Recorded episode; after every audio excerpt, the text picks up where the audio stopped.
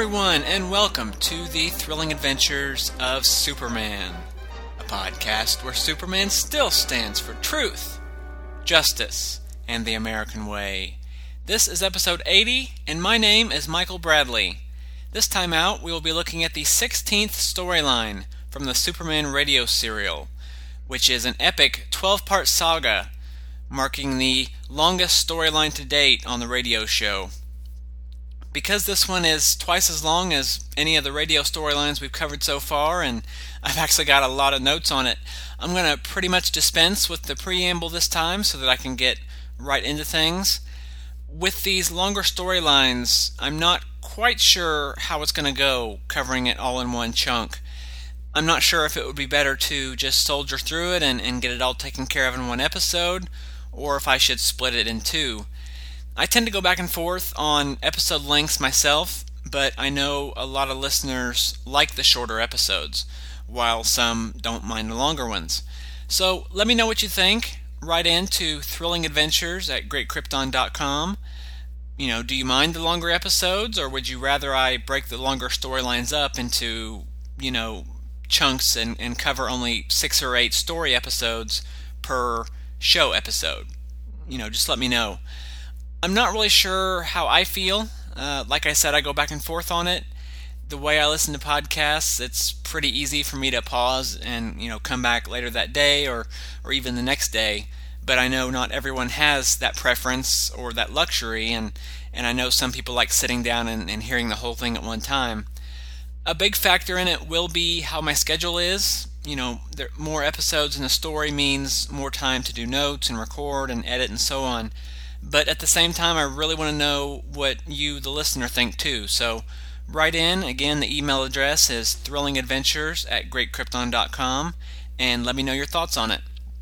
Right now, we're going to take a small break, play a promo, and then come back and dig right into this episode's story.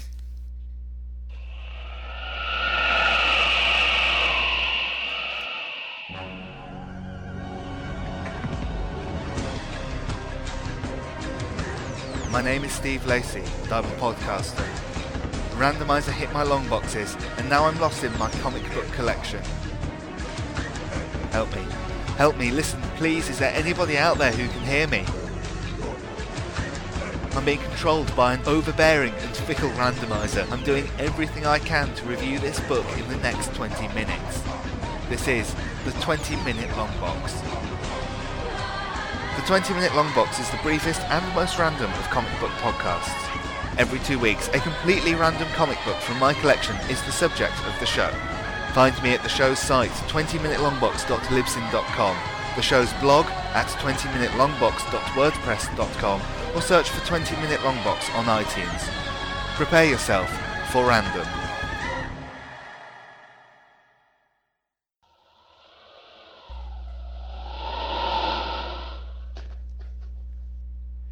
16th storyline from the Superman radio show was episodes 85 through 96 of the serial and aired August 26th through September 20th, 1940.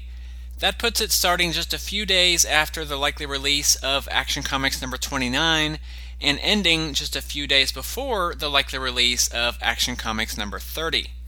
Superman number 7 came out right in the middle of the storyline and the daily strip wrapped up King of the Kidnapping Ring and started a new storyline, while the Sunday strip continued with its storyline that we'll be looking at probably next month. Our storyline was 12 episodes long, which, as I said, is the longest storyline on the, the serial to date, and has been called Professor Thorpe's Bathysphere. As our story opens, Kent has been called into Editor Perry White's private office. White has another visitor with him, a little silver bearded old man who is immediately introduced to Kent. Listen. Clark is introduced to Professor A. B. Thorpe, who explains he is an ichthyologist who has invented a new type of bathysphere, or diving bell, in order to study deep sea fish. Thorpe is sailing tomorrow from Key West to the island of San Monican to do research. Perry wants Clark to go along and get a story on the expedition, but more importantly, Thorpe's revolutionary new bathysphere. In order to make the exposition easier, Perry suggests Thorpe go ahead and tell Clark about the bathysphere now. Thorpe says his bathysphere contains a fully equipped scientific laboratory that scientists can use on the floor of the ocean. It also has safety doors, allowing them to walk out onto the ocean bed and can easily go one quarter of a mile down, deeper than any scientist has gone before. He explains he spent his life savings to build the machine, which makes it irreplaceable. The phone rings, and Perry speaks to Sloan, the Daily Planet's teletype editor. Unfortunately, after hanging up, he delivers some bad news, saying that Thorpe's ship, the Juanita, sailed from Key West a few hours earlier. Thorpe can't believe it because the ship was scheduled to leave the next morning, but Perry says the report has been confirmed by the Key West Authority. Thorpe says the bathysphere was aboard the ship, along with all of his research and papers. With Lois gone, Clark states the obvious, saying that the boat must have been stolen. Perry wants to not- notify the Coast Guard, but Thorpe stops him, saying he doesn't want that kind of publicity. Clark suggests he use the Daily Planet seaplane and fly Thorpe down to Key West, hopefully overtaking the Juanita before it gets too far out to sea. Thorpe is thrilled with the idea and begs Perry, who agrees, and Thorpe and Clark are soon on their way. A short time later, the two soar through the sky aboard the plane. They spot the Juanita, and Thorpe sees a figure waving from the bridge. Though the figure's head is bandaged, Thorpe assumes it's the ship's captain, Maddox. Clark lands the plane in the water near the ship, and they wait to be picked up. Thorpe tells Clark how he's going to give Maddox a piece of his mind when he spots a couple sailors by the ship's rail. Clark realizes they've wheeled a small cannon onto the deck and are aiming right at the plane. Thorpe yells for them not to shoot, but there's no response from the ship except the firing of the cannon. The first shot misses the plane, if only by feet, so the sailors reload and fire again. As the blast screams towards them, Clark and Thorpe jump from the plane, landing in the water mere seconds before the plane is destroyed. Clark treads water and looks for Thorpe. Not seeing him, he dives down into the water as Superman and soon spots the professor unconscious and sinking downward. Grabbing him, Superman swims back upward, thankfully surfacing on the backside of the ship, away from the view of the sailors. With Thorpe still unconscious, Superman leaps into the air and soon lands aboard the Juanita. Thorpe revives, and Clark explains that he was able to save him from the water.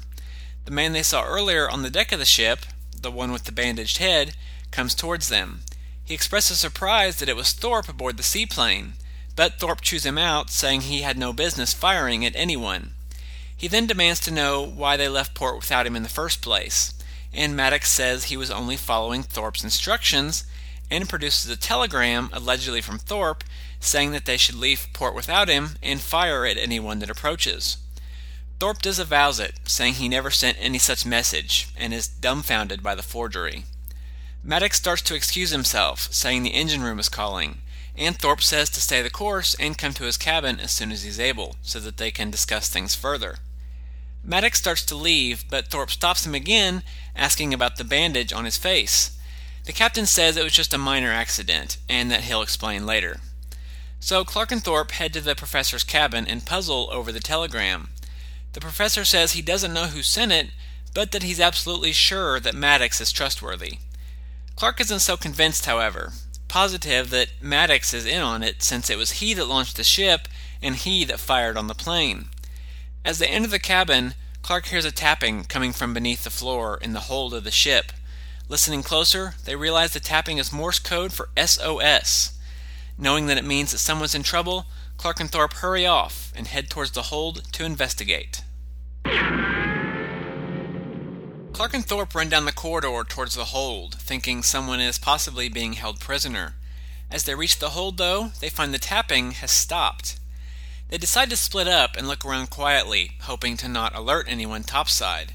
Once out of Thorpe's sight, Clark narrates, saying he heard some labored breathing from behind a steel partition. Apparently changing to Superman, he twists the hinges on a bulkhead door and forces it open. Inside, he sees a man, bound, gagged, and blindfolded on the floor. Changing back to Clark, he unties the man and confirms that he was the one tapping the SOS alert. The man asks who Clark is, but before he can answer, Thorpe enters the room, immediately recognizing the once captive man as Captain Maddox. Thorpe asks why he was down there and, you know, out of uniform and who tied him up. Clark butts in, saying that he couldn't possibly be Maddox as they had just left Maddox on the bridge a few minutes ago. But the man says that that couldn't have been him because he really is the real Captain Maddox and he's been tied up in the hold for at least a full day. Kent and Thorpe puzzle over the mystery, and Clark says the bandages must have been used to disguise the impostor. Maddox then asks just what the heck is all going on. Thorpe introduces Clark, and they explain they heard his SOS signal.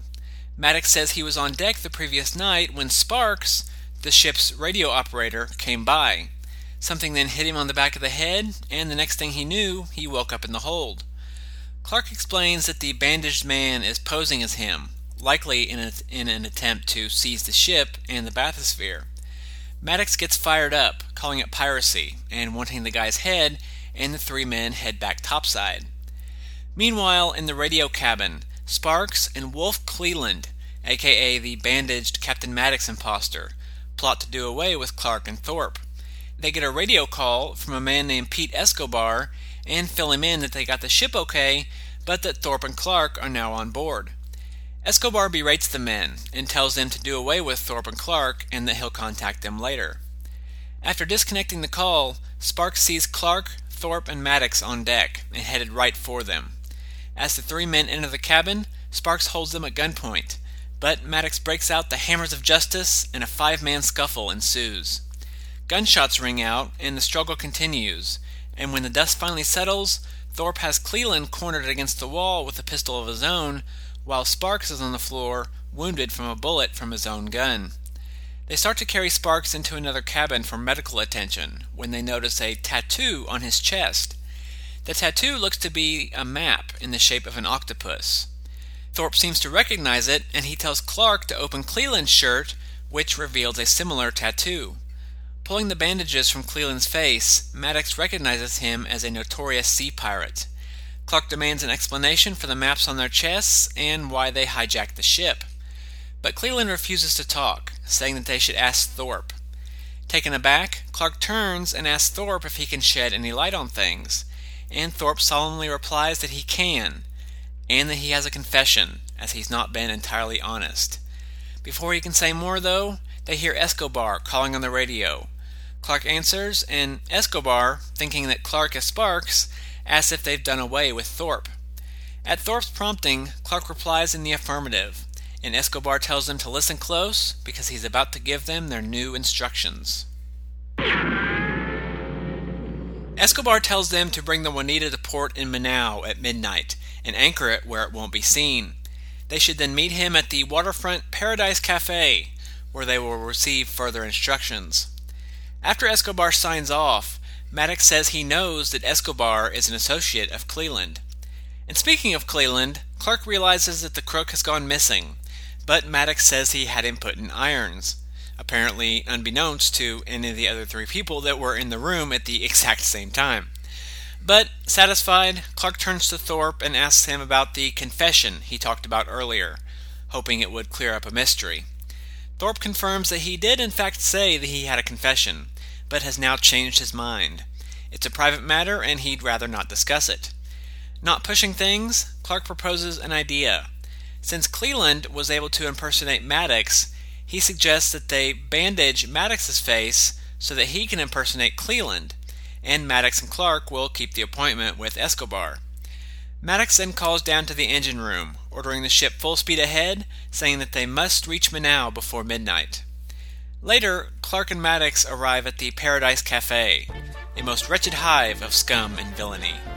It's midnight sharp, and Maddox spots Escobar, a burly man with a scar across his cheek. Escobar comments on how the bandages make Maddox, who he thinks is Cleland, remember, look like Maddox, and then asks who Clark is. Clark says he's a deep sea diver looking to join Escobar's gang as security. Escobar takes the two men into a back room, and asks about Clark and wait, and asks Clark about the bathysphere. Excuse me. Clark says Thorpe hired him to operate the machine, which Escobar replies is perfect, and then hires him on the spot. He says that they're after $2 million in gold at the bottom of the ocean, which is where Clark and Thorpe's bathysphere come in, and then he promises them more details later. He goes on to say that he's got 20 of the toughest men he could find in the barroom, and he plans on taking them out to the Juanita via speedboat, killing the ship's crew, and commandeering the vessel. Which is weird since, as far as Escobar knows, they've already got control of the Juanita. They just need to kill Clark and Thorpe. But anyway, Escobar then answers a knock at the door, only, only to come face to face with Cleland. Realizing Clark and Maddox aren't who they say they are, Escobar leaves to get his men to take care of them. Clark tells Maddox to wait by the door and then smashes the light so that, as he tells Maddox, they'll have the advantage. Hidden by darkness, Clark changes to Superman and knocks Maddox out just as the gang of thugs enter. He then slings Maddox over his shoulder and smashes through the wall, making a quick exit and flying back to the Juanita. Shortly after landing on deck, Maddox comes to and wonders how they got back to the ship. Clark is vague on details, but does explain that he was able to grab him after he got knocked out and escape. Thorpe runs up, urgently telling them that Cleland escaped. They say they know, but that their scheme worked and they've learned Escobar and Cleland's plan. They reveal Escobar is after the gold, and Thorpe replies, much to Clark's surprise, that he expected as much. He then finally confesses that he was going after the gold as well. The story about it being a research trip was just a lie to cover his real purpose and avoid publicity. He tells them the gold is at the bottom of Octopus Bay and figured Cleland was after the treasure as soon as he saw his and Sparks' tattoos. Thorpe says he discovered the sunken galleon 30 years ago while on a diving expedition, but was unable to dive deep enough to get the gold. Research in the interim has made him sure that the gold is still on, on board the ship since none of it has ever been recovered.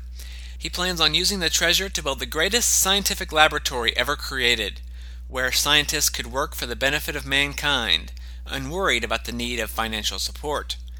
Seeing that Thorpe wants to help others with the treasure, both Clark and Maddox pledge to aid. But off in the distance, they hear a speedboat headed towards the Juanita.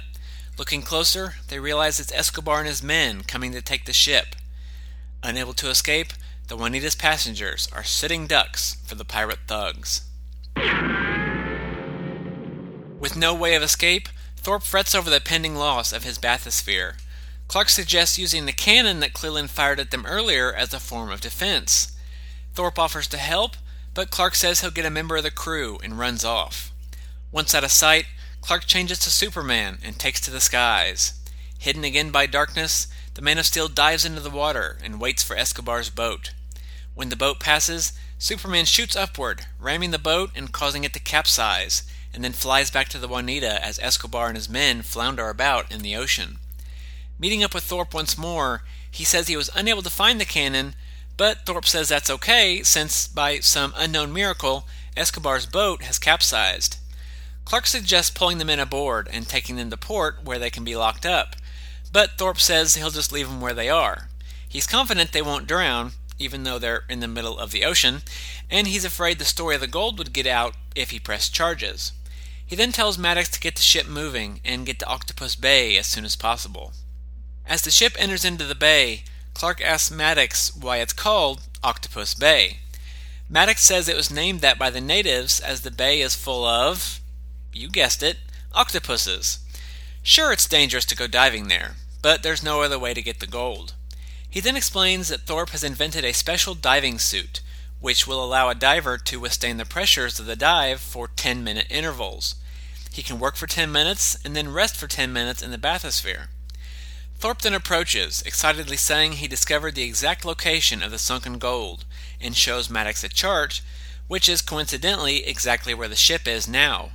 Thorpe says they'll start work immediately and heads off to talk to the diver, Gleason. As the oxygen pump fires up, Maddox takes another look at the chart and worries that the dive, which is 50 fathoms or 300 feet down, is too dangerous, especially since octopuses like deep water. Thorpe and Gleason prepare to go down in the bathysphere, and Thorpe tells Maddox to stay on board the ship and supervise the drop. Clark says he wants to go on the dive as well, but Thorpe says it's too dangerous. However, Clark points out that Perry sent him along to get the story, and Thorpe ultimately relents, realizing that he owes both Perry and Clark. All three men board the bathysphere, and the bell drops down into the water. At 50 feet, Thorpe signals the Juanita, and everything seems to be okay, so they continue diving deeper into the murky water, finally hitting bottom. As Gleason exits in search of the treasure, Thorpe and Clark shut the safety doors, and Thorpe explains how they work, which is basically like an airlock in a spaceship. Clark marvels at the amazing machine when Thorpe's breathing becomes labored and both men begin to feel hot. They realize the oxygen in the bathysphere has gone foul. Suffocating, Thorpe falls unconscious, and Clark tries desperately to call up to Maddox, but receives no answer. Clark tries desperately to get a hold of Maddox. Having no luck, it's time for Superman to take charge. But he's unsure of what to do. If he smashes through the side of the bell, Gleason will be doomed. But if they stay where they are, they'll all die, because, as he says, even Superman can't live without air. He then remembers the safety chamber, and thinks if he can get out and close the doors without letting the water in, he might be able to find a break in the airline. Entering through the inner door of the chamber, he shuts it behind him to protect Thorpe, and then exits through the outer door hoping the compressed air in the chamber will be enough to keep Thorpe alive until he returns. Fighting through the pressure of the deep, Superman spots an octopus with its tentacles wrapped around the bell's surface connection. He swims upward and grabs the octopus and attempts to pull it loose. After quite a struggle, he finally succeeds in pulling it off, only to find himself squeezed in the octopus's tentacles. And you know what that means, kids. It's time for another round of Superman hates the animals. Superman wrestles with the creature, finally landing a solid punch to his midsection, causing the creature to release him. And from Superman's narration, probably killing it. But freed, Superman swims back to the bathysphere and changes back to Clark just as Thorpe comes to. Clark says he doesn't know what happened, and then they hear Gleason tapping on the outside of the bell. Thorpe and Clark let him in and see that he's carrying a huge box. Once removing his diving helmet, Gleason explains he found the ship just where Thorpe said it would be. Clark opens the box to reveal it is filled with piles of Spanish gold doubloons. Gleason then says there are ten more boxes in the ship, as he couldn't carry them all in one trip. Thorpe celebrates the find, thanking Clark and Gleason for their help, and saying he can now make his dreams of the scientific laboratory come true. Gleason said it will take about an hour to get the rest of the boxes aboard the bathysphere, so he tells them to get to work just as a call comes in from Maddox. The captain tells them it looks like a storm is coming and says they need to surface immediately. Thorpe is leery, and Gleason says he's unafraid. But after further convincing from Clark, Thorpe agrees to head back to the Juanita and check out how bad the storm actually is. A short while later, we join Clark and Maddox aboard the ship. Apparently, Thorpe and Gleason have gone back down in the bathysphere despite Maddox's and Clark's warnings. But the storm has gotten much worse since they took the second dive, and Maddox tells Clark to call and tell them to come back up while he goes to batten down the hatches. Clark calls down, but Thorpe says they have to wait until Gleason returns. As thunderclouds boom and winds howl, Maddox tells Clark that the storm is a hurricane and that the ship's anchors are slipping, driving the ship towards some rocks. Maddox yells commands to his crews, telling them to get the ship to full steam immediately, hoping that if they can get positioned right, they'll be able to ride out the storm. Unfortunately, the winds are too strong and the boat's sea anchor snaps. Clark says the bathysphere will be dragged along the bottom of the sea and starts to bring it up. But Maddox stops him, saying that if they do that, the airline will be snapped. All they can do is hope the ship's anchors catch before they hit the rocks and kills them all. As the Juanita is tossed around by the storm and the waves, down in the diving bell, Thorpe and Gleason are also being tossed around. At this point, feeling very much like a sock in a dryer, I'd imagine. Thorpe says the bathysphere is three inches of steel, but isn't sure if it will sustain being dragged about. He calls up to Maddox, but the captain repeats that he can't bring up the bell, even going so far as to say they're better off where they're at. He says they can't afford to risk their lives and the lives of the crew before cutting off the call. Gleason tells Thorpe he agrees, and they'll just have to take their chances and hang on the best they can. Back on land, Escobar has somehow made it back to shore and met up with his assistant, Carlos. They watch with binoculars from the shore as the ship is battered by the storm. He revels in their doomed fate, saying once the ship crashes against the rocks and the storm passes, they'll head out to the ship, kill any crew left alive, and take the gold for themselves. And if the ship should somehow avoid the rocks, well, Escobar has another plan. Meanwhile, aboard the Juanita, Maddox and Clark aren't faring well against the storm. Maddox has had no luck getting the anchors to grab hold, and the ship is being tossed about. Maddox says they've got no other options but to hope. After some repeated exposition about why they can't bring the bell up, a huge clap of thunder echoes, and the waves toss the boat closer to the shark toothed rocks. Clark and Maddox struggle to turn the boat, but have no luck against the wind. Clark then tells Maddox he's going to lend a hand to the crew, and soon changes to Superman and leaps out into the night and the storm. With the ship only 50 yards from the rocks, Superman devises a plan. He plants himself on the rocks, and as the ship comes bearing down, braces it, holding it steady with his steel like muscles, allowing the ship's anchors to take hold. Once the storm dies down, he flies back aboard the Juanita and meets up with Maddox. He explains his absence by saying he embarrassingly got seasick during the storm and hid in his cabin until it passed.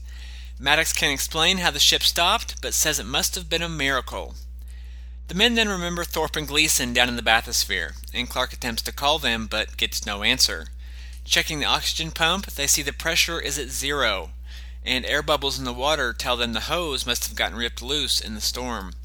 They quickly try to bring up the bathysphere, hoping the reserve air tanks were enough, but unfortunately, Clark notices the cable has gone slack and it's coming up too quickly.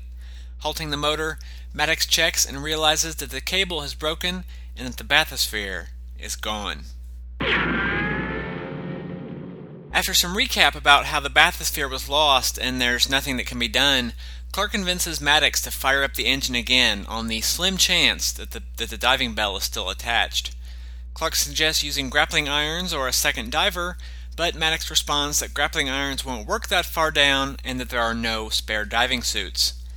The end of the cable finally reaches the ship, verifying that they, along with the air hose, snapped. Even if they could raise the bathysphere, Thorpe and Gleason would be dead from suffocation. Maddox then remembers about the bathysphere's reserve oxygen tanks, but quickly dismisses the idea, saying that while it lasts 15 minutes, that's not helping with the issue of raising the bathysphere. Saying that he's broken up and tired, Clark tells Maddox he's going to his cabin. Once out of sight, he changes to Superman and dives into the ocean depths, hoping he can locate the bathysphere. Meanwhile, in the bell itself, Thorpe and Gleason watch the minutes slip past and know their end is nigh.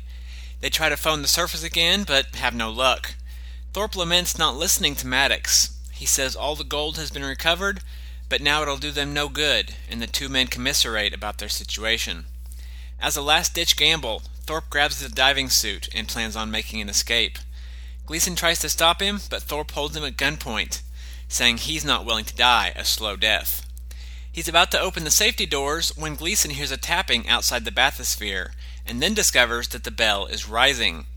Aboard the Juanita, Maddox tells his men to radio the Coast Guard about the bathysphere's loss and then weigh anchor.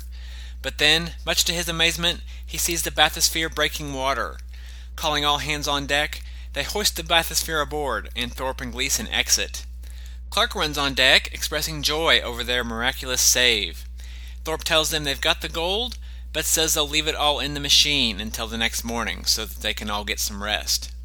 Meanwhile, Escobar and Carlos are in a rowboat, heading silently towards the Juanita. Carlos puzzles over how they escaped the storm, and Escobar says it doesn't matter because it just makes things easier.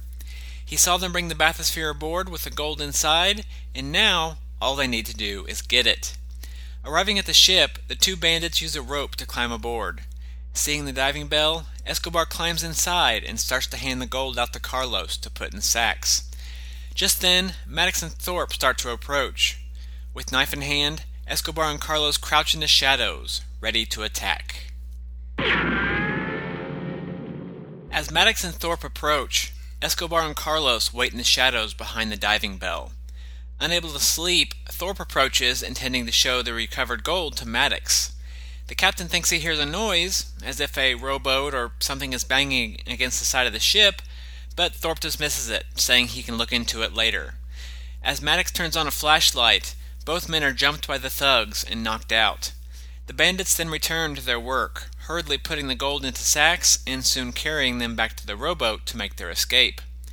A short while later, Clark tends to Maddox and Thorpe's wounds. Unfortunately, Maddox has been badly hurt, and is still unconscious.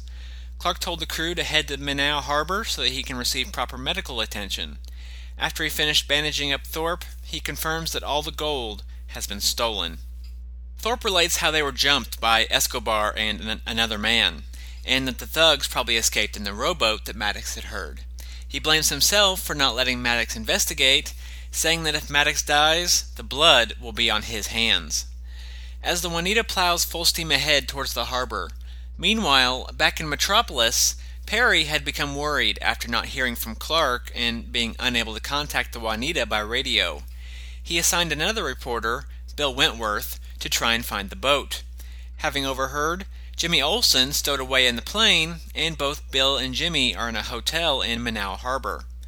While trying to call Perry, Bill chastises Jimmy for stowing along, but Jimmy pleads, saying he had to. He says Clark is a good friend, and after all Clark has done for him, he'd do anything to help. Apparently swayed by the boy's tears, Bill hangs up the phone and says Jimmy can stay as long as he promises to not leave his sight. Bill then explains that he learned from harbor police that the Juanita left for an undisclosed location three days earlier and hadn't been heard from since. He's worried about the hurricane, saying the Juanita is a small ship and may not have survived. He also fills in Jimmy and any new listeners on the bathysphere, Thorpe's expedition, and even the hunt for the sunken gold, even though he shouldn't know about that part. They then head out to charter a boat so that they can look for the Juanita themselves. Having learned they might be able to get one from Escobar, they go to the Paradise Cafe, and the bartender directs them to a back room. As they talk, Escobar wants to know why they want to use the boat, and Bill says they simply want to take a cruise for a few days. But Jimmy, before Bill can stop him, blurts out that they're looking for the Juanita and their missing friend. Escobar finally says his boat is not for hire, and Bill starts to leave, but Jimmy stalls, saying he's tying his shoe. Once out of the bar, they hurry back to the hotel. Bill yells at Jimmy for, you know, blabbing about the Juanita, saying it, it could be trouble if Thorpe has already found the gold. Jimmy says if Thorpe did find it, he hasn't got it now, and reveals that when he bent down to tie his shoe, what he was really doing was picking up something from under the table a gold Spanish doubloon dated 1874. Bill worries that they might be in danger if Escobar is on to them. Just then, two large men exit the cafe and charge after them. Bill and Jimmy run to try and escape the thugs and save their lives. Aboard the Juanita, Clark tells Thorpe that they should be in Manaus Harbor in about two hours. After some dialogue recapping the pertinent events till now and some mopey woe is me-isms from Thorpe, the two men head down to check on Maddox and find he has turned deathly pale and that his pulse is very weak. Saying Thorpe looks pale as well, Clark tells him to go upstairs and get some rest. He then changes to Superman and, knowing Maddox won't last the rest of the trip, picks him up and slips quietly up to the deck all the while trying to avoid the crew. After narrowly missing being seen by a sailor, Superman leaps off towards Manaus with the captain in his arms. Meanwhile, Bill and Jimmy race through the streets of Manaus, finally arriving back at their hotel with their pursuers hot on their tails. While Escobar's thugs bang on the door, Bill opens the window intent on escaping that way, but is dismayed that there's nothing to use to climb down and nothing to land on if they jumped. They then hear the thugs heading back down the stairs. After more recap about how Escobar has the treasure and how Jimmy found the doubloon that proves it, a stone crashes through the window. A piece of paper wrapped around the stone has on it a message written in Spanish, and Bill translates the message as This is your last warning. Unless you give up, death will be your end. Bill reassures Jimmy, saying Escobar's men won't do anything to him as he's just a kid. But if anything happens to him, Jimmy should get to a phone as soon as possible and call Perry for help. Another message bearing rock then comes through the window, this one simply reading, You have one minute to give up. Remembering the phone, Bill tries to call the police, but finds the wires have been cut. As Bill reassures Jimmy and starts to say it's probably all just a bluff, they smell smoke and realize the floor is getting hot. Thinking it might just be a smoke bomb and an attempt to scare them out, Bill tells Jimmy to put a rag over his mouth, and they'll wait it out. But a faint crackling noise alerts Bill that the building actually is on fire. They move the chairs from in front of the door, but find the hallway is filled with flames. Out of options, Bill says their only choice is to give up and yells out the window. Unfortunately, the men have gone, not wanting to wait around after setting the place on fire. And as the hotel's door falls in and the flames inch closer, Bill and Jimmy realize that they really are trapped. When our next episode begins, Superman has arrived in Manaus with Maddox, and now Clark speaks with a doctor who says that Maddox's prognosis is unknown, but that he'll be given all the attention that he needs. Knowing he has to get back to the Juanita, Clark starts to leave when he sees a red glow in the sky near the waterfront and realizes that it's a fire. He runs near the building and thinks he sees a face in the window of one of the upper floors. Ducking around the corner, he changes to Superman and leaps up at the side of the building and through a window. Charging through the flames, he checks the rooms one by one, finally coming across the room where Bill and Jimmy are now unconscious. Grabbing both figures, he runs back down the hall and crashes through the window, leaping into the sky and away from the inferno. A short while later, Clark sits with the recovering Jimmy. We get a quick lesson on the human body and dehydration, and then Clark says Bill is suffering from some slight burns, but that he'll recover. After dismissing Jimmy's questions about how he and Bill got out of the burning building, Clark asks him to tell him everything that happened before the fire, and we get a recap of Jimmy's and Bill's adventures from the last couple episodes. Clark lightly chastises Jimmy for again stowing away on a plane, but says he'll keep it a secret and won't tell Perry if Jimmy stays out of trouble from now on. He tells Jimmy to stay at the doctor's house and rest while he goes to check on the Juanita. Jimmy says he wants to go, and while Clark is at first very reluctant, after Jimmy pleads with him, Clark relents, saying that it just might be safer if he comes along so that Clark can keep an eye on him. A little bit later, the thugs talk with Escobar, explaining how they burnt the hotel. Escobar is pleased that Bill and Jimmy are dead, but says they still need to do away with Thorpe. He then shows them several underwater mines that are stored in a closet. Escobar plans to plant them in a narrow channel leading to the harbor so that the Juanita will hit them when it passes through.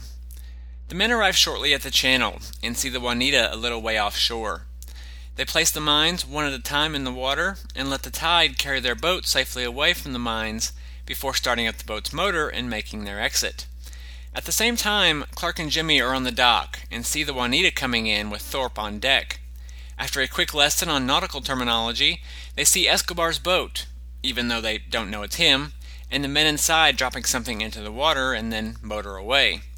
The Juanita starts to enter the narrow channel, and Jimmy says he's worried that the boat won't fit.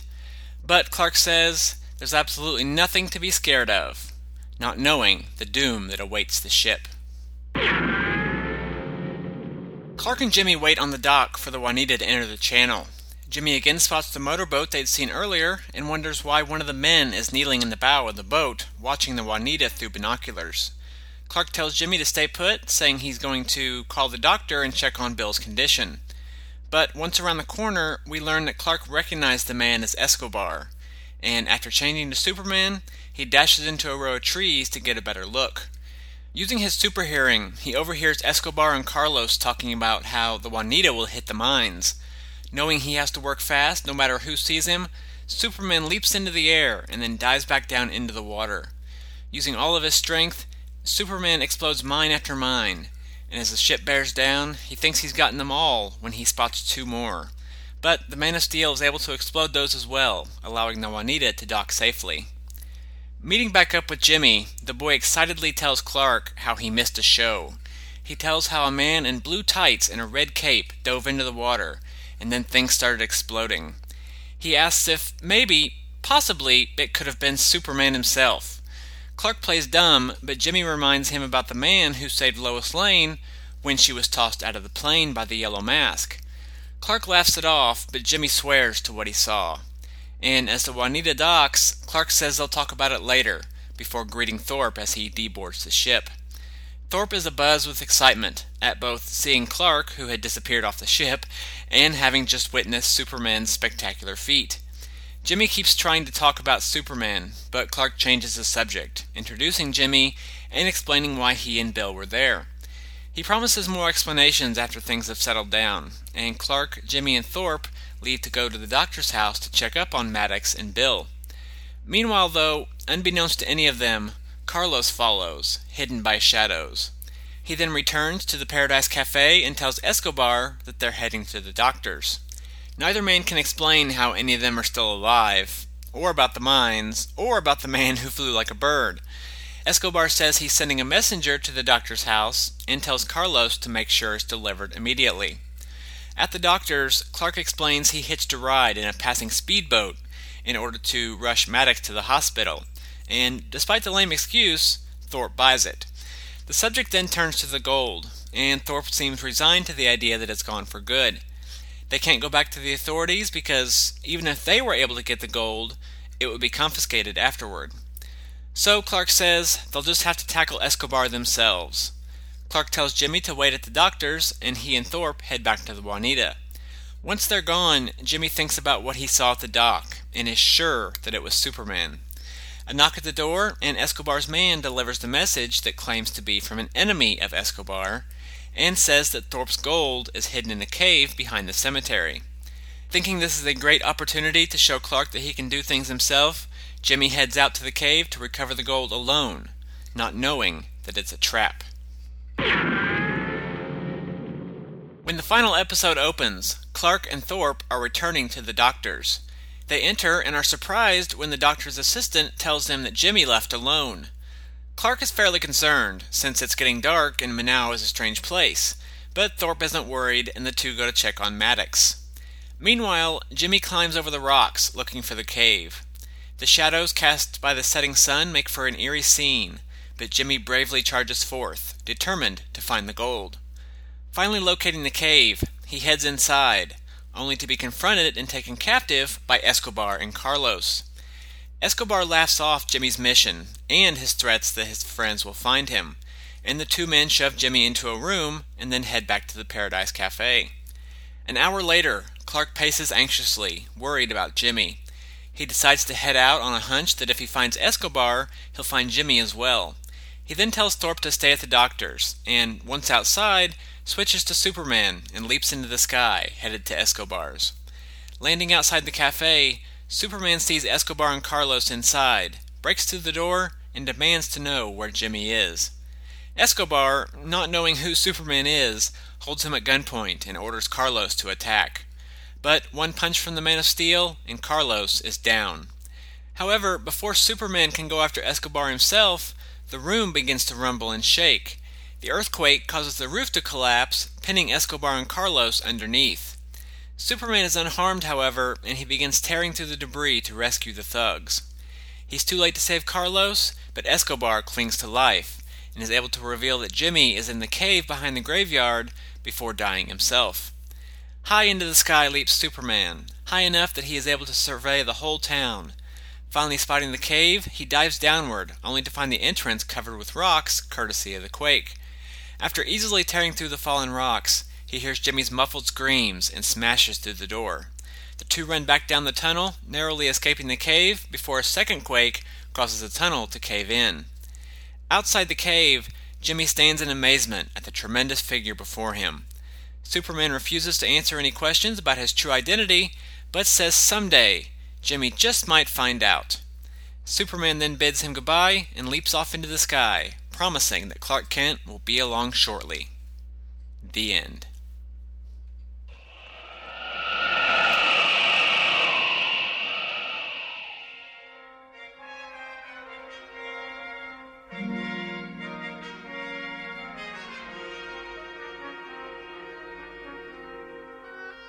In the decade of the 1970s and 80s, not even the great city of Metropolis could be spared the ravages of an energy crisis supercriminal attacks, or disco.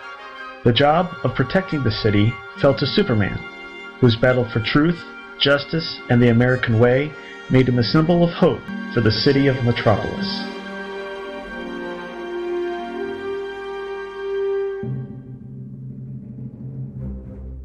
Charlie Niemeyer, in association with the Superman Podcast Network, presents Superman in the Bronze Age.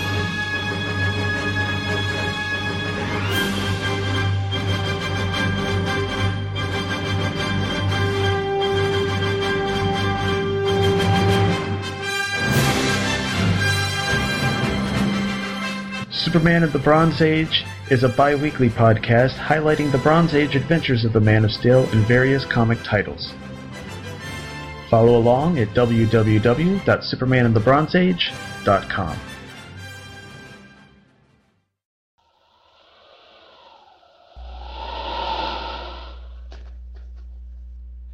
On a casting note, Jimmy Olsen was not voiced by Jackie Kelk in this arc.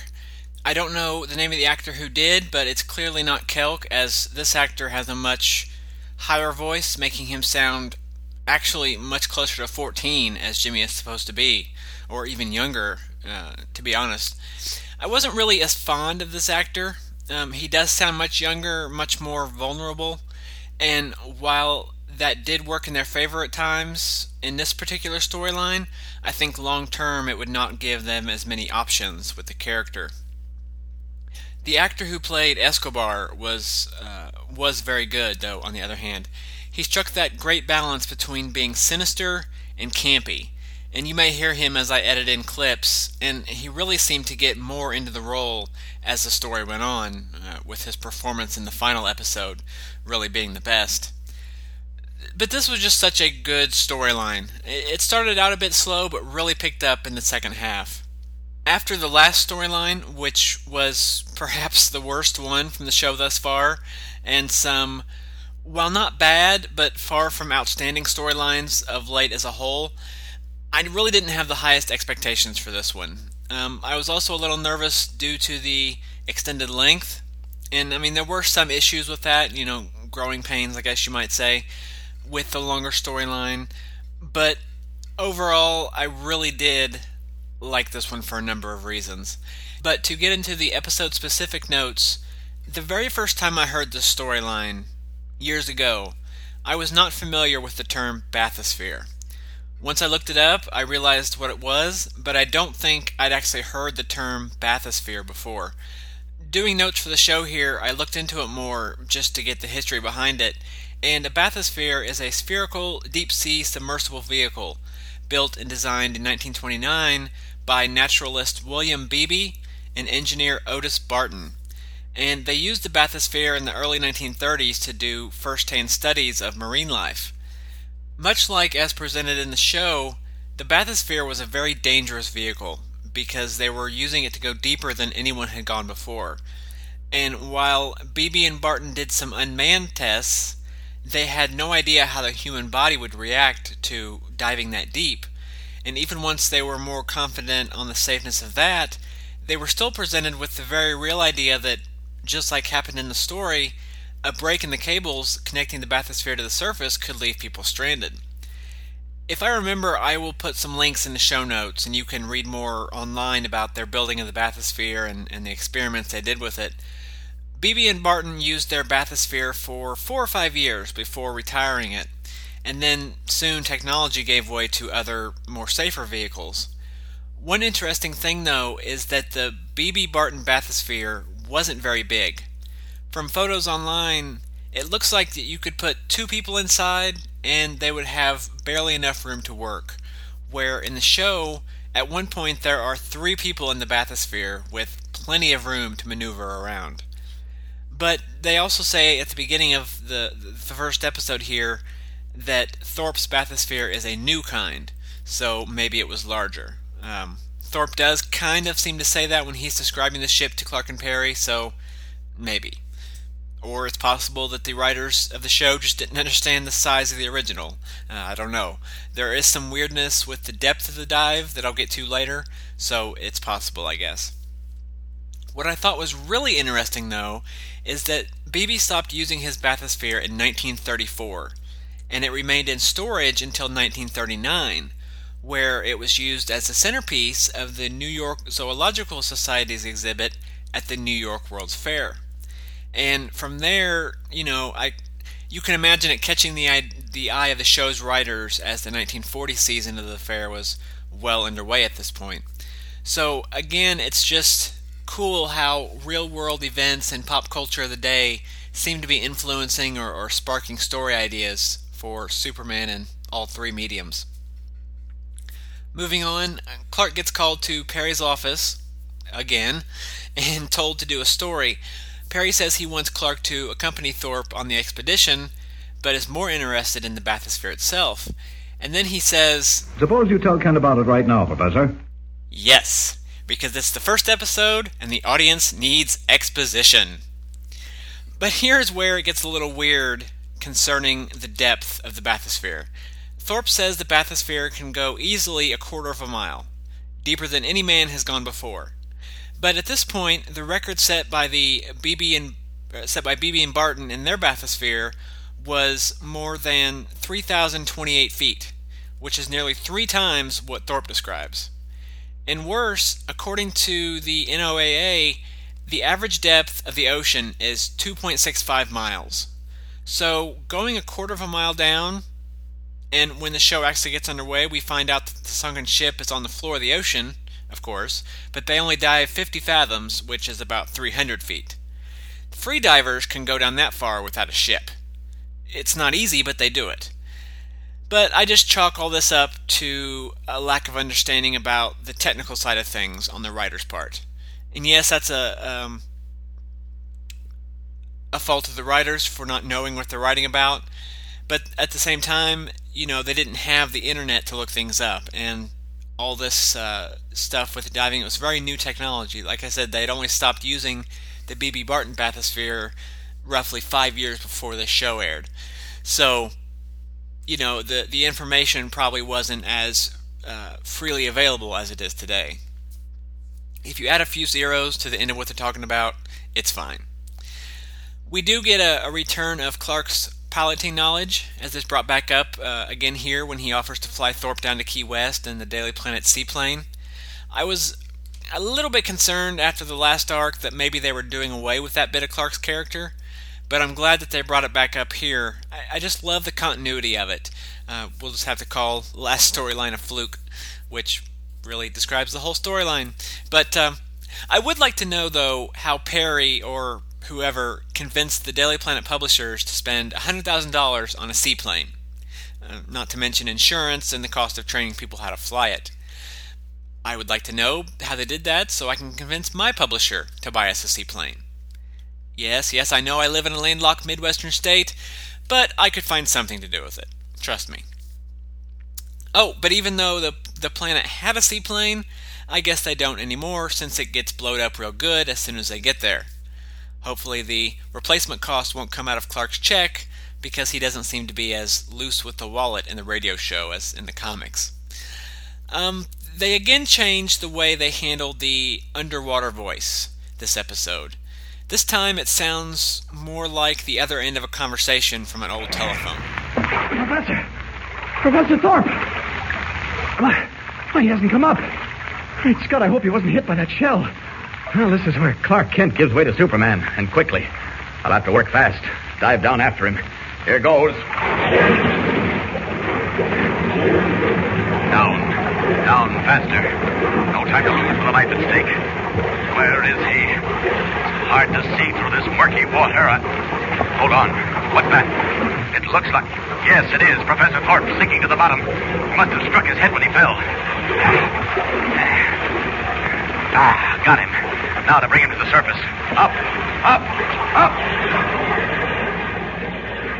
I'd say that's better than Bud Collyer just talking with his hand over his mouth, but I'm still not real thrilled with it. But like I said before, I'm not sure they're ever going to come up with something that you know completely satisfies me. So whatever.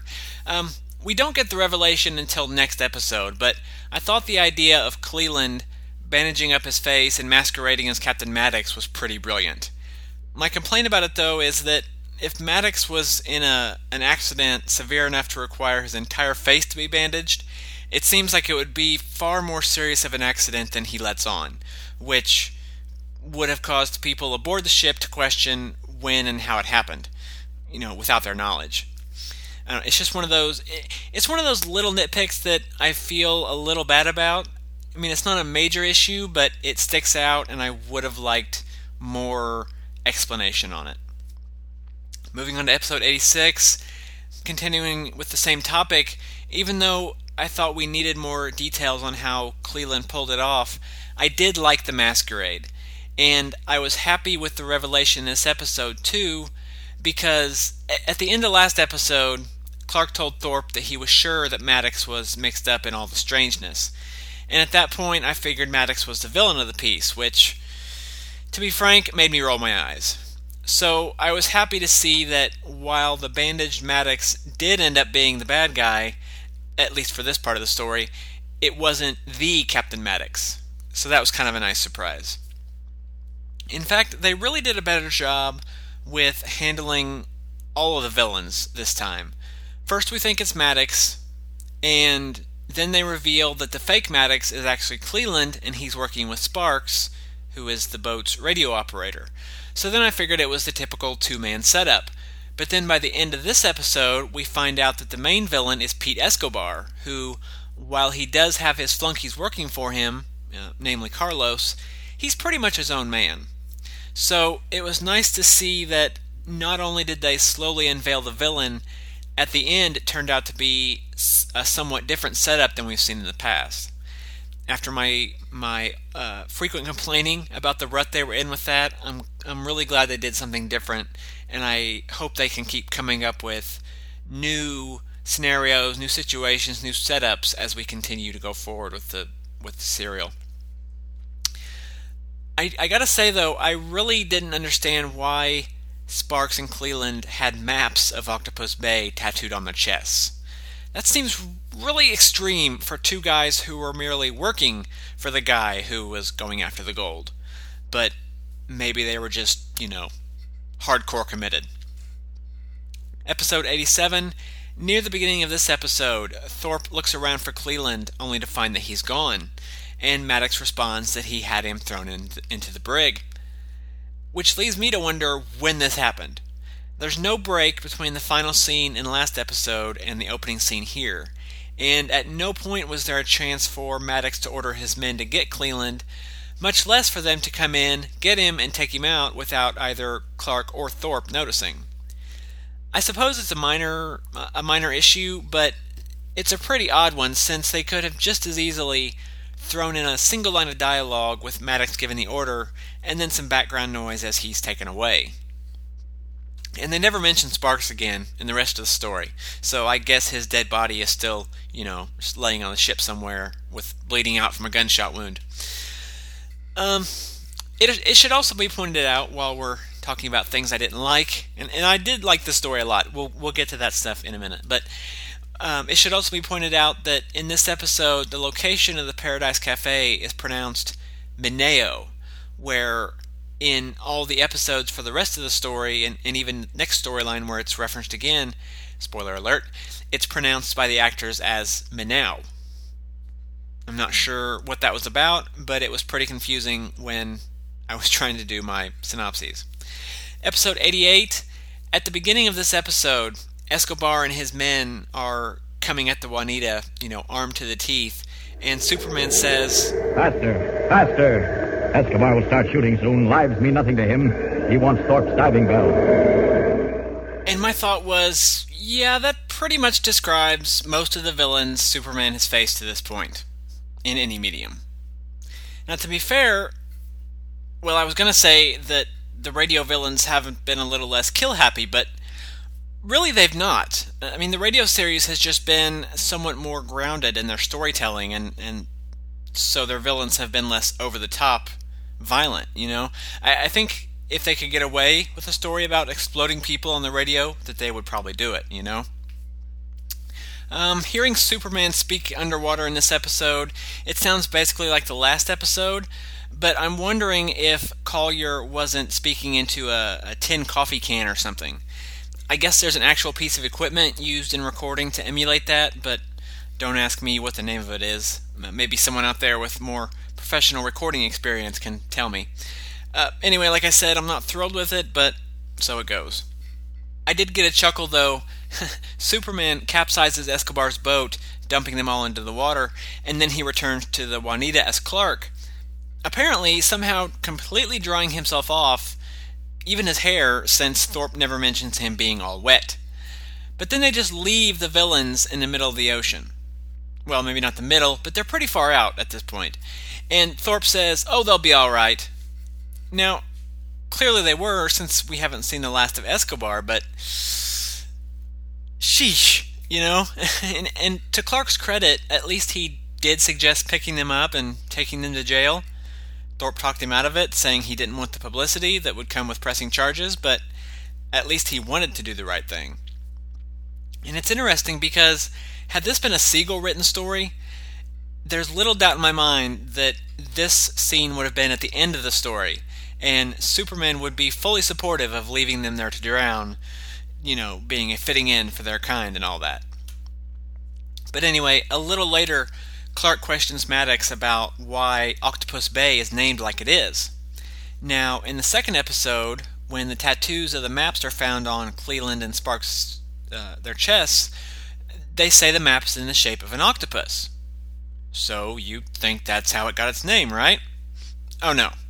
As we find out here, Maddox tells Clark that the natives named it Octopus Bay because it's apparently full of octopuses. So I wonder if that stuff with Cleland and Sparks and the maps on their chests wasn't tacked on later in order to maybe stretch the episode out another episode or two. Or stretch the story out, excuse me, another episode or two. Neither Cleland or Sparks are mentioned again in the story beyond the third episode, and it could have just as easily been Escobar who was masquerading as, as Maddox, who, and then he then escapes off the boat somehow, just like Cleland did, and later returns to attack, just like he did in this episode. I don't know for sure, but it, it does make me wonder.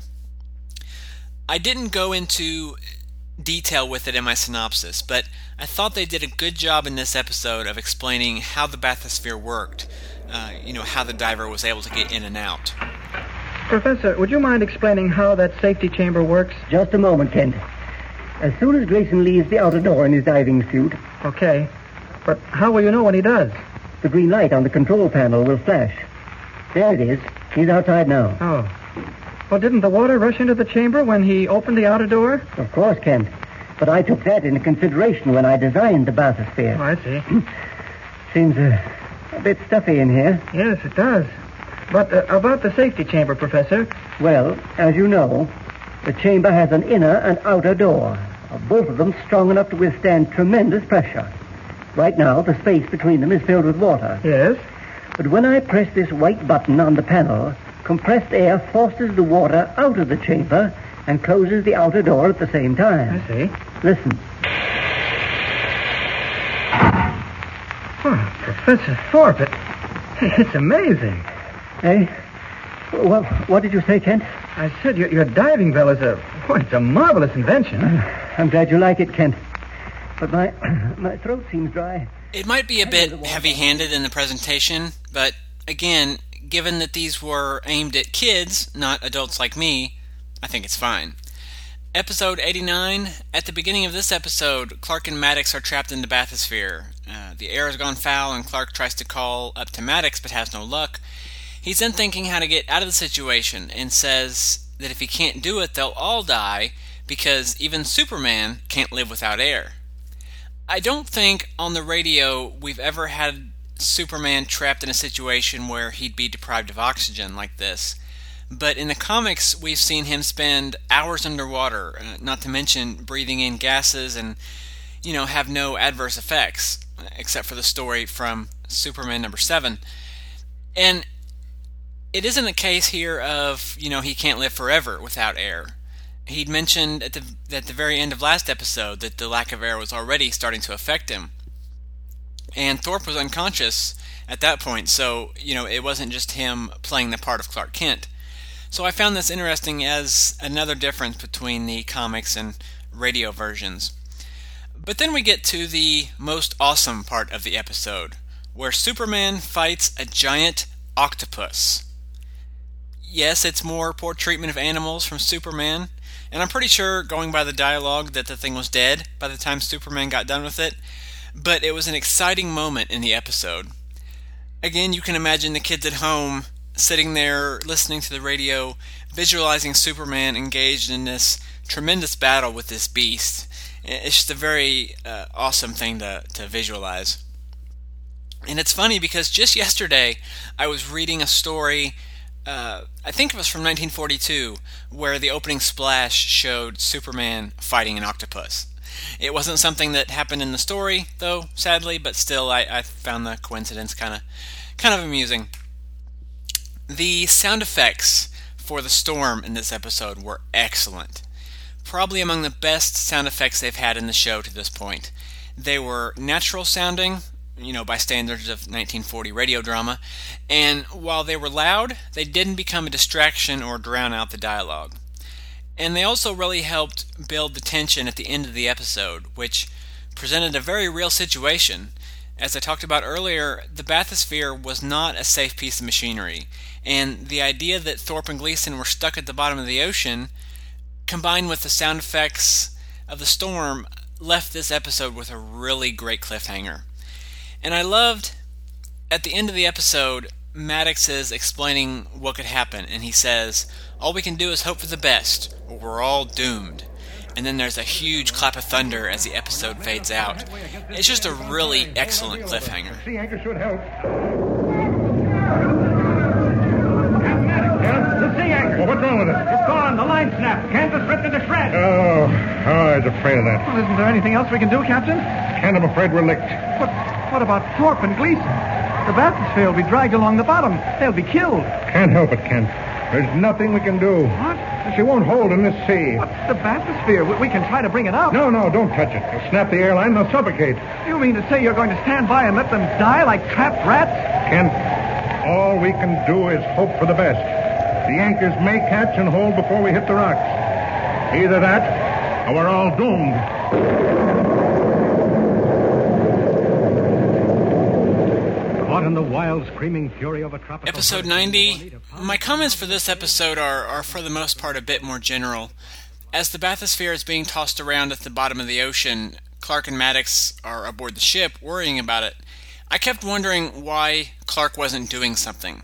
He spends a lot of time pleading and fretting like you would expect Lois or another female character to do, given the way they've been portrayed in a majority of the episodes until now. He's the hero. I, I don't understand why he didn't slip away uh, to, to attempt a rescue. I mean, he eventually does, but when it happens, he slips away to save the Juanita from crashing into the rocks, not to save the bathysphere. It's a it's a very dramatic episode. Other than that, though, the great storm sound effects continue, and the scene with Superman saving the Juanita is very exciting. Much like with the octopus scene from last episode, it's a great visual moment, as you can imagine Superman planting himself on the rock in the middle of the fierce storm, and he halts the ship as it comes in and, and holds it steady until the anchors catch. Though you'd think that while crashing into the rocks would obviously be a problem, if it's a storm at sea, you'd think anchoring the ship in one spot would actually be worse because it would increase the risk of damage and of the boat capsizing. If it was just being tossed around uh, free, it, it could sort of go with the flow, so to speak. I don't know. I'm I'm not real.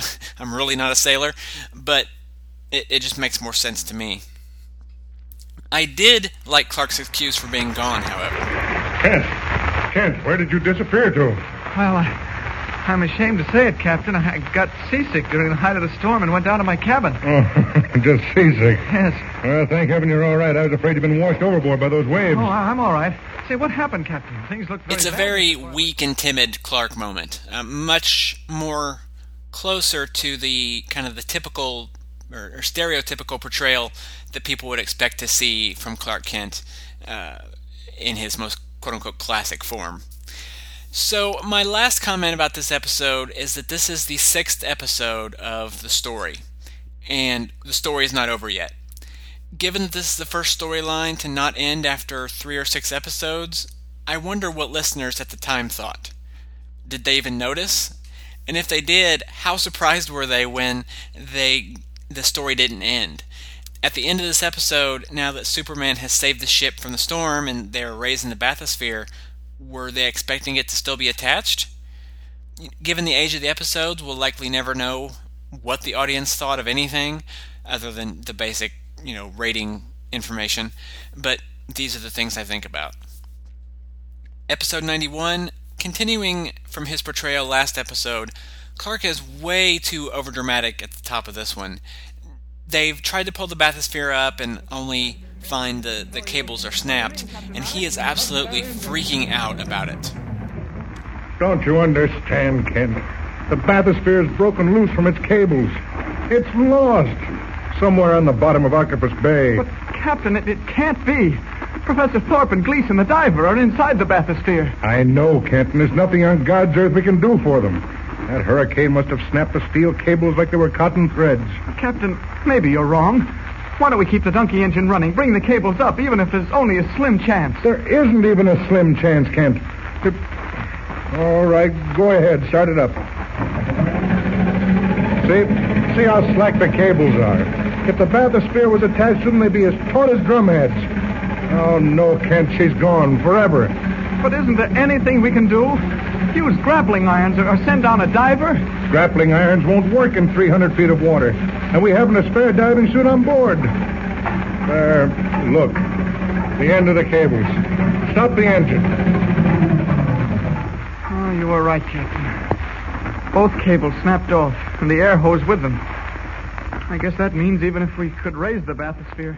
Some of that I can understand, what with the meek and mild persona, but it's just way too much here.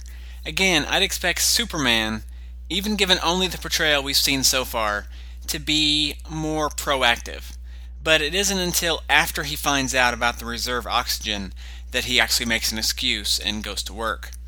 And I've got to ask if the bathysphere has a 15 minute oxygen reserve, why didn't that kick in earlier when the octopus wrapped around the line?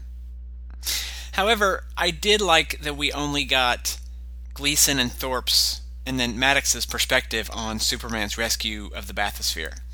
It's not something I want to see happen all the time, but for a change it was it was kind of neat.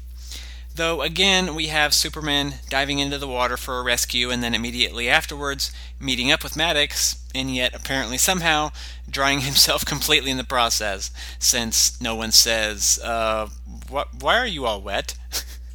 uh, moving on to episode 82. Near the beginning here, Maddox is worried about Escobar coming back after the gold, and Thorpe just laughs it off, saying, We left them floundering about in the harbor. Yes, yes, you did which is exactly why you should be worried. Unless you were expecting them to drown, in which case you are a horrible, horrible person. But had you taken them to jail like sensible folk, then you'd have no reason to worry. But I also wonder how Escobar and Carlos were able to get $2 million in gold doubloons into sacks and carry them in a rowboat. I realize that there are a lot of factors, but it would not be a stretch to say $2 million of gold could weigh thousands of pounds. That's a lot of weight for a rowboat to take on. And remember, this is 1940, so $2 million is going to be a lot more money back then. But just with today's figures, let's say each doubloon weighs one ounce and costs $500. Again, lots of factors, but those are nice round numbers. That's 250 pounds. Now, 250 pounds is feasible, but not when you figure in inflation and the fact that one doubloon probably wouldn't get you $500. But anyway, moving on. I was enjoying the storyline up to this point, but here is where things started picking up for me. Introducing Jimmy and Bill Wentworth and giving them their own storyline really helped the overall story because after more than seven episodes, the stuff with Clark and Maddox and Thorpe and the ship was getting a bit repetitive. And I like how they introduced Jimmy and Bill already in Manau. It saved a lot of ultimately unnecessary scenes with Bill, you know, being assigned the story and traveling down and Jimmy stowing away. The narrator just explains all that in a couple lines and they cut right to the chase. But also, Perry sending Bill down to look for Clark was a nice bit of uh, symmetry, I guess you might say, since we've seen Clark assigned to go look for missing people before.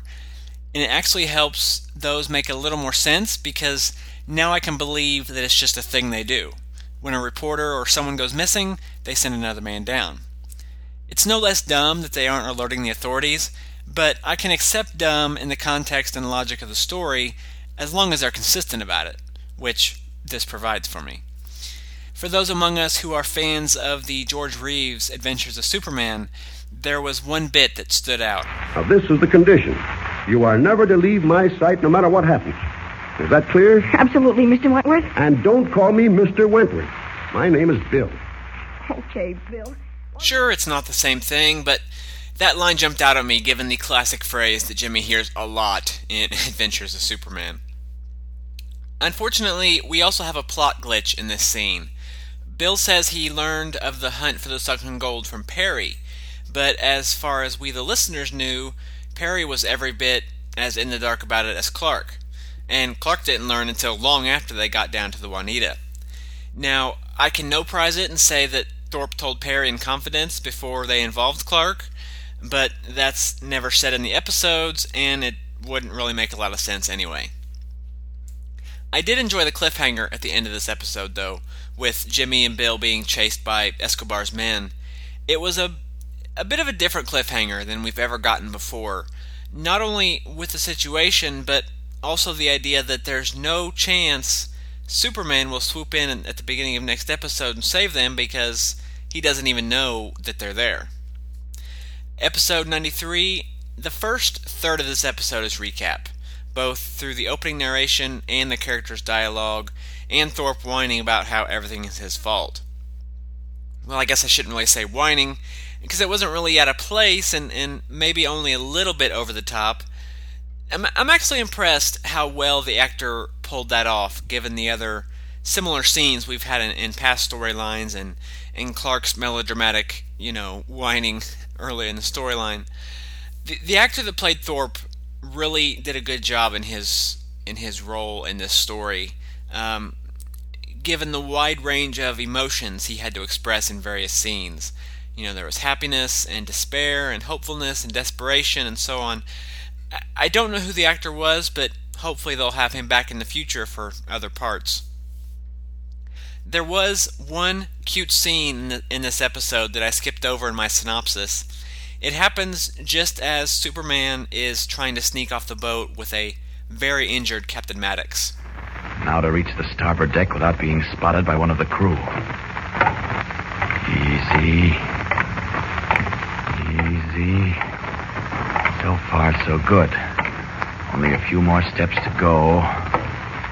Now, here's the deck. A split second to reach the rail, and, and then off. Oh, no, wait. Someone's coming. A sailor. Oh, it was a little too close for comfort. I'll wait until he gets behind the deck house, and then the coast will be clear. Now, up, up, and away! I love those little scenes they throw in. Uh, sometimes the stories can get so bogged down in plot or reminders of plot that it's fun to have those little filler scenes sometimes. There's also a nice little bit of continuity in this episode, one of several in this, this storyline actually, as Jimmy starts to tell Bill how Clark helped him out as, at his aunt's, which was the Lighthouse Point story. Bill hushes him before he gets the story out, but I loved the reference. One bad thing, and they did this several times throughout the story, but this is I think this might be the first episode where they did it, but they keep referencing to Escobar as a half breed. Now, I know he's the villain, and I know it's 1940 where racism is rampant and even accepted, but still, that's no excuse. It, it's wrong and really uncomfortable, especially in a show that eventually takes a very firm and progressive stance against racism and intolerance. Episode 94 There's a nice, brief moment in this episode, and this is after Superman has rescued Bill and Jimmy from the fire, and they've met up with Clark, and they are recovering in the doctor's office. But there's a nice moment when Clark explains dehydration to Jimmy and the listener. All right, come on, Jimmy. Another glass of water. Oh, Mr. Kent, that's all I've been doing, drinking water. My insides are floating. well, you know what Dr. Oh. Corallo said. Plenty of liquid. Being exposed to those hot flames so long dehydrated you. Oh, what does that mean? Well, when you've been dehydrated, most of the water is gone from your body. And the human body must have water to live. So down the hatch with it, young fellow. Okay. That's it. That's the last glass I'll drink. I feel all right, Mr. Kent. Another similar instance happens towards the end of the episode when Clark reminds Jimmy the difference between port and starboard, which he really should have known given that they were using those terms in the, in the Lighthouse Point storyline, but they just kind of played it off like Jimmy forgot. Anyway, the, both times the dialogue is a bit forced, but I like it. I, like that the show is trying to be both educational and entertaining for the kids that are listening. A little later, Clark chides Jimmy for stowing away on the plane, saying it's the second time he'd done so. Again, I loved the nod to the previous story. Even though each story, you know, for the most part, pretty much stands on its own, I dig that the writers are at least acknowledging that the previous stuff happened. It makes a nice reward for regular listeners who pick up on it and a sense of an ongoing story. Episode 95. I love that in this episode, it's Jimmy that sees Escobar uh, watching the boat. And last episode, it was Jimmy that saw Escobar and Carlos dropping the mines into the water. He, of course, didn't recognize that it was Escobar, but it makes Jimmy more than just the dumb little kid that Superman has to save all the time. You know, he's watching out, picking up on things that don't seem quite right. And speaking of seeing. Mr. Kent! Mr. Kent, where are you? Here I am, Jimmy. What happened? I heard some explosions. You never saw anything like it.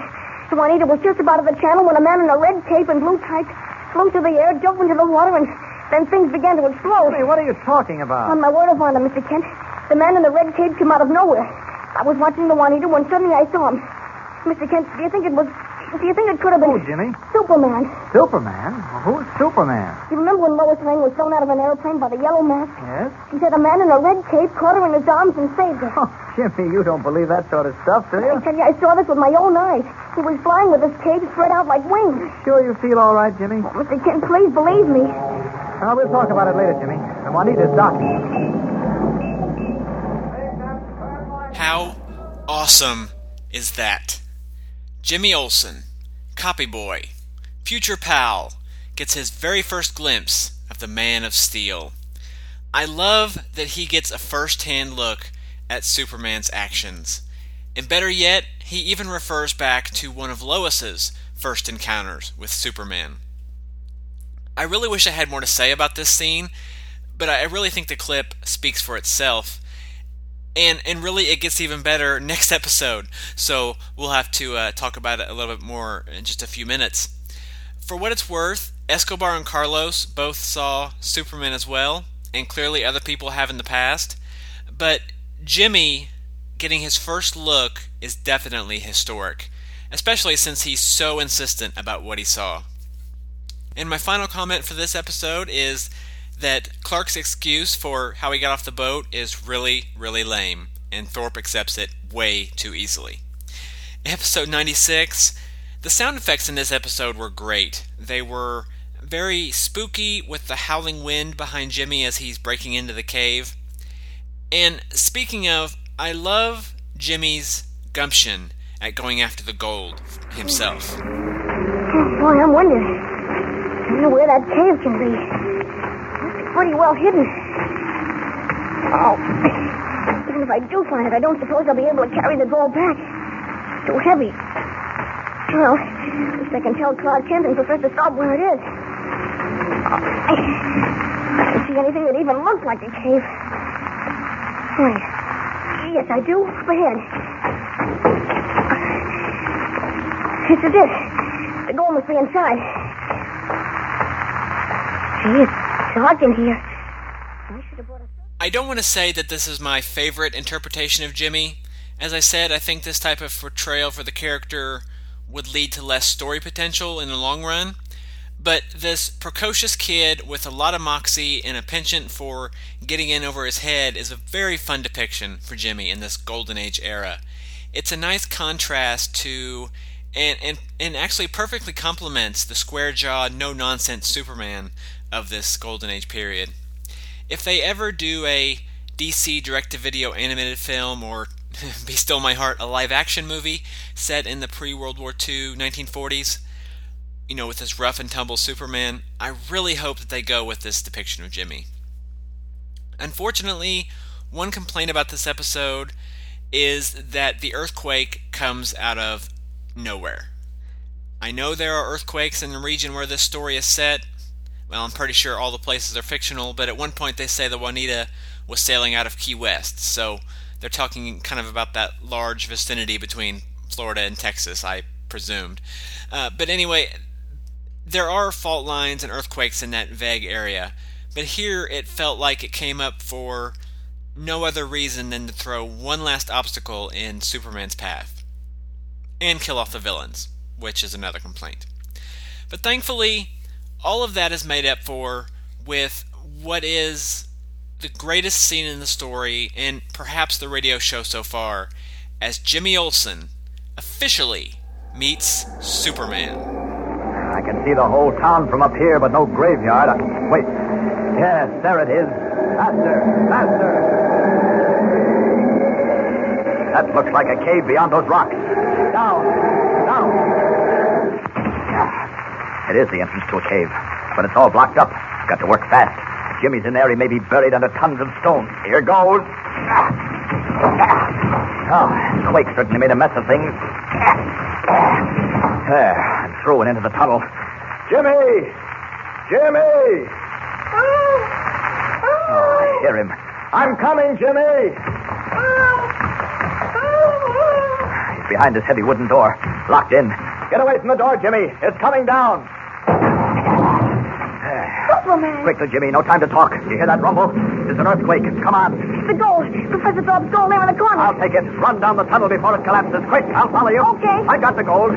Run faster, Jimmy. The tunnel's caving in behind us. Run. Thanks. There's the end of the tunnel up ahead. Keep going, Jimmy. Don't trip on any rocks. I won't.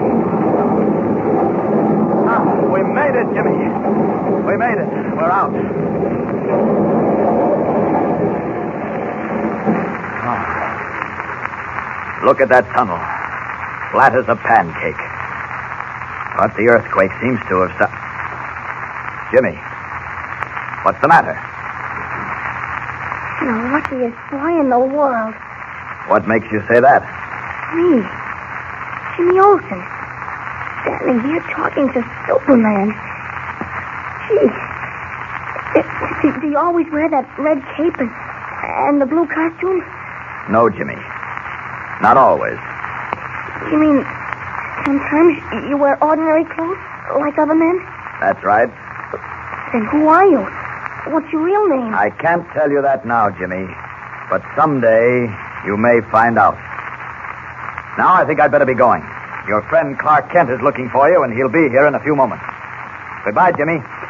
Goodbye, Superman. What does Superman mean? Does he intend to reveal his double identity to Jimmy Olsen? To let Jimmy know he is Clark Kent? Don't forget to tune in next time and follow this exciting story with Superman. Other people have had face to faces with Superman, but aside from the professor and his son in the second episode, nothing like this. And even better, he confides in Jimmy that he isn't always Superman. He doesn't come right out and specifically say, I have a secret identity. But clearly, he affirms that when Jimmy comes to that conclusion. And that's never happened before, aside from a rare time or maybe two when he didn't have any other choice but to show both of his identities to one person. I love that Jimmy is the first person Superman actually trusts enough to confide in with that secret.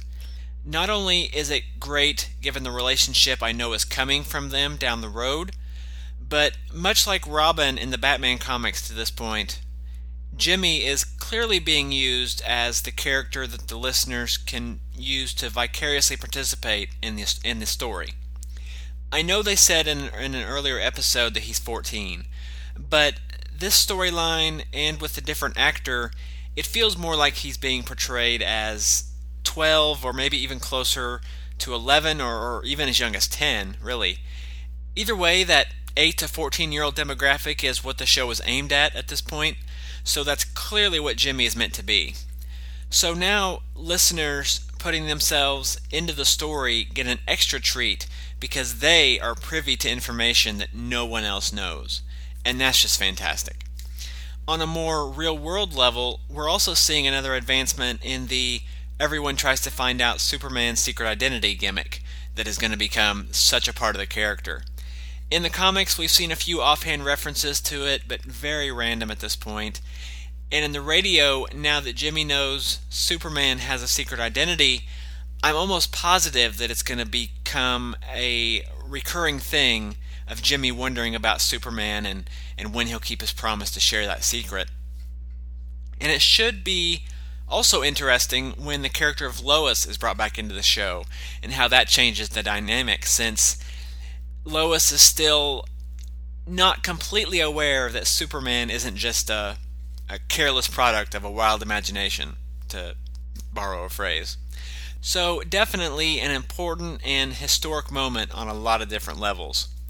And I love that that's how they end the episode and the story.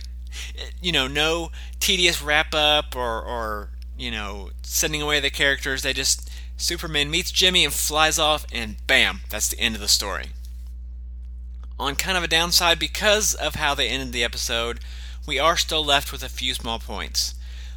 We don't know what happened to the gold. Unless Superman grabbed it before flying out of the cave, the entire expedition to the bottom of Octopus Bay was for nothing. Uh, we don't know what happened to Bill Wentworth. He really didn't get much attention at all after Superman saved him from the fire, and it kind of feels like they just forgot about him. Hopefully, they will touch on these at the beginning of the next storyline, which I know picks up pretty much right where this one left off. And even if they don't, Jimmy Olsen just met Superman, which is awesome. Overall, I really enjoyed this arc. Even discounting the final scene, which just might have sold me on the last storyline, as wretched as it was, I enjoyed it a lot. It kind of dragged a bit at the beginning, I think they spent maybe an episode or so too much time with Thorpe and the bathysphere underwater, you know, all those threats. But once Jimmy and Bill got involved and they had the second storyline to cut over to, it got a lot better. I haven't been able to put my finger directly on it, but something about this story just feels different. Maybe it was the scenery, maybe it was the length, maybe it was a little of both, but it just felt more fun, um, lighter, more uh, more fresh tale. Maybe it was the, the different approach to the writing of it. One thing I noticed is that many of the cliffhangers weren't the big, over the top dramatic moments, but episodes breaking at points that you you just might not expect. Kind of hard to explain. The break between episodes 94 and 95 is a, a fairly good example. We have this fairly intense moment as the ship is heading into the channel when the mines have been placed, but the episode ends on a soft comment from Clark and Jimmy about how nothing could go wrong. They don't really play it up or make a sensational scene out of it, but if you're paying attention, you definitely pick up on the drama of the cliffhanger just the same. It just seems like a more mature approach to storytelling, even though they are still writing for kids. One thing that really impressed me is that there weren't any unnecessarily long recaps at the beginning of episodes. With the storyline being twice as long as most of the others, I was expecting longer and longer recaps as we got farther into the story. And we did get longer recaps, but they did a good job of just giving you the pertinent information. And yeah, there was a lot of recapping within the episodes themselves, especially in the last couple episodes with the characters explaining what happened and so on. But on the whole, it was much better than I was expecting. And personally, I would prefer them to do a little extra dialogue in the episode rather than having the narrator at the beginning explaining everything. Um, what was done as dialogue in the episode was more often than not delivered in a more natural manner that didn't always feel like they were recapping everything. Uh, having it done in the episode, when it's done right, it's just a more dynamic way of, you know, representing that information. This arc had a lot of characters, far more than any other story we've looked at. Some of them were so minor that I didn't even need to mention them uh, in the episode synopsis because we had a lot of Maddox yelling to his crew and such, but still a lot more characters involved. The first time through it was it was it was confusing at times, but the second time it was a little easier. Although I, I, guess that would be a negative comment, since as these originally aired, chances of hearing this episode a second time were very, very slim. If you are interested in hearing this uh, awesome storyline, it's unfortunately never been officially released, but like all the episodes, you can find them in a wide variety of places across the internet. And it was also adapted into the November 1941 issue of Radio and Television Mirror. I don't have that issue, unfortunately, so I can't tell you what was cut out. I sure wish I had it because I, it would be interesting. As we've seen with the six episode arcs, they have to cut a lot out of those to get them into the length for the magazine. So a story twice that long would have uh, taken some major league trimming, I think.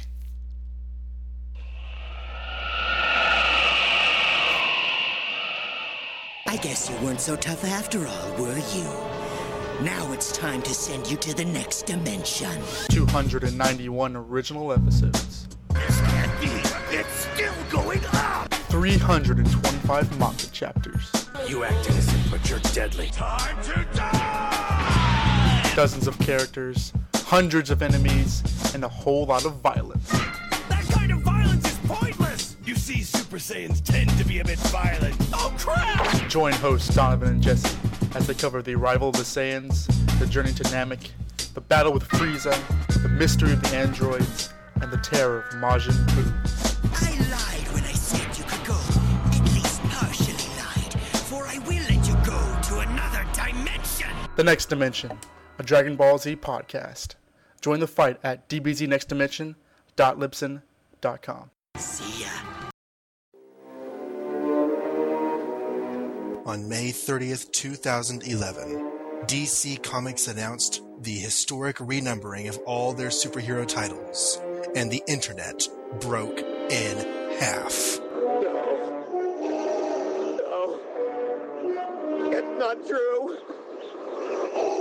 Impossible.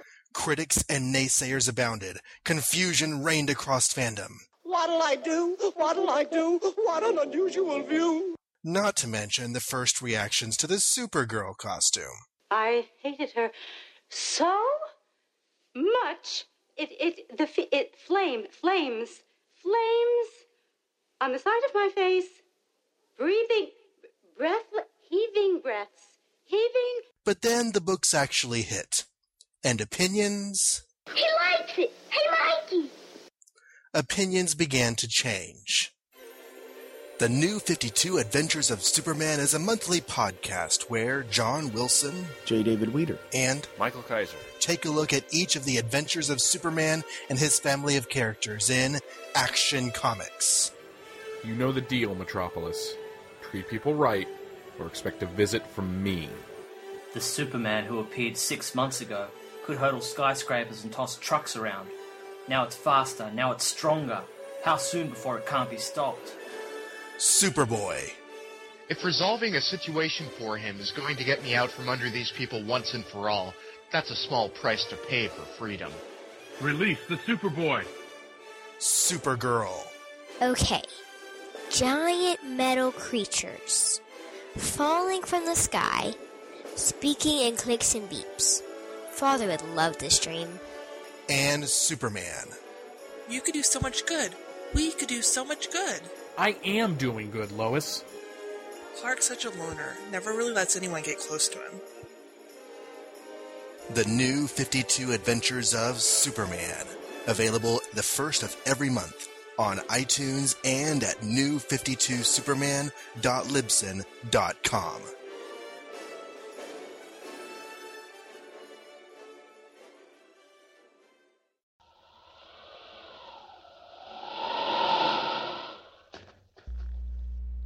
Well, everybody, thanks for joining me for this supersized episode. This is officially the longest episode I've ever done without a co host, so I really appreciate you sticking around. Be sure to write in and let me know your thoughts on how I should handle the longer storylines in the future. Should I try to keep it to one episode, or would you prefer I split it up to keep the episodes shorter? Either way, drop me an email to thrillingadventures at greatkrypton.com and let me know your thoughts on it. Any other comments or feedback you have can also uh, be sent to that, that address as well. Or you can follow the show on Facebook and Twitter to send comments. Or you can leave comments at the website at greatkrypton.com. At the site, you will also find links to the RSS feed as well as the iTunes Store, both of which can be used to subscribe to the show. If you use iTunes, any and all iTunes reviews are, as always, welcomed and appreciated. Don't forget the Superman homepage and the Superman Podcast Network for all your Man of Steel needs. Both are really excellent sites and are regularly updated, including items whenever there's new episodes of this show, so definitely check them out. Next episode, we will be back to the wonderful world of comic books for a look at Action Comics number 30. Before then, though, if you have time, please give a listen to my other podcast, Green Lantern's Light, which you can find at greenlanternslight.com. We should have a new episode out this coming weekend as we wrap up our look at Crisis on Infinite Earths and the Green Lantern Corps' involvement in that. So, always lots of fun and exciting things happening over there. As always, Superman was created by Jerry Siegel and Joe Shuster and is copyright DC Comics. So thanks again for listening to the thrilling adventures of Superman, and I'll talk to you later. Goodbye.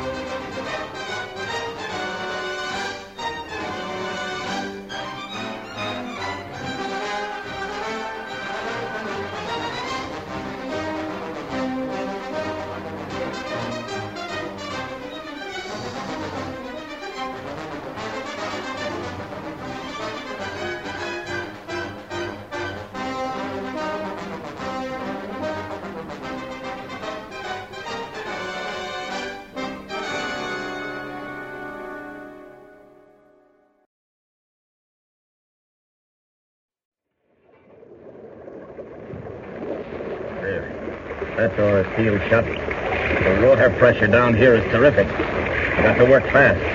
Find out what's wrong with the airline and speaking tube.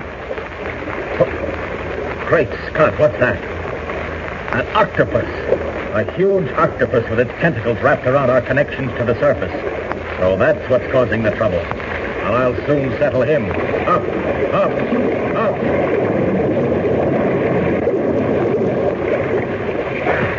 Come on. Unwrap yourself from those lines. Now. Suction cups are mighty powerful. Guess I'll have to pull his tentacles off. Here goes. There, he's giving. A bit more and I'll have those lines free. Now then. Ah, broke him loose. Oh, fastened his other tentacles around me. Trying to crush me, eh? Ah, he's giving all right. Now, one last punch, all my strength. Ah, hit him square in the middle. Finished him. Now, back to the bathysphere and Professor Thorpe. Down, down,